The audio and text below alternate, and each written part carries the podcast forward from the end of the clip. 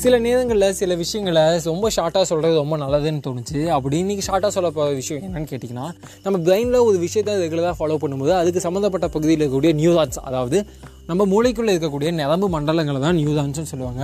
அந்த நியூதான்ஸ் வந்து இன்டியூஸ் ஆகி ரொம்ப ஆக்டிவ் ஆகுமா? ஃபார் எக்ஸாம்பிள் நான் டெய்லியுமே மேத்தமெட்டிக்ஸ் சம்மந்தமான ஒரு விஷயத்தை நான் ஃபாலோ பண்ணிக்கிட்டே இருக்கேன் அப்படிங்கும்போது என் பிரெயின் அதுக்கு ஏற்ற பகுதி வந்து இன்டியூஸ் ஆகிட்டே இருக்குமா? அதனால தான் நம்ம ஒரு விஷயத்தை சொல்லுவோம்.